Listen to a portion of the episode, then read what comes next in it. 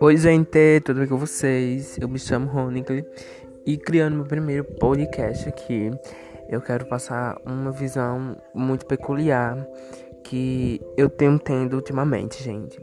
Bem, vou contar uma história para vocês que começa exatamente em 2017 ou 16, não sei muito bem, que eu não tenho uma boa memória, mas é sobre como se fala é, sonambulismo, né? E haja mais coisa que eu vou abranger ao decorrer desse podcast.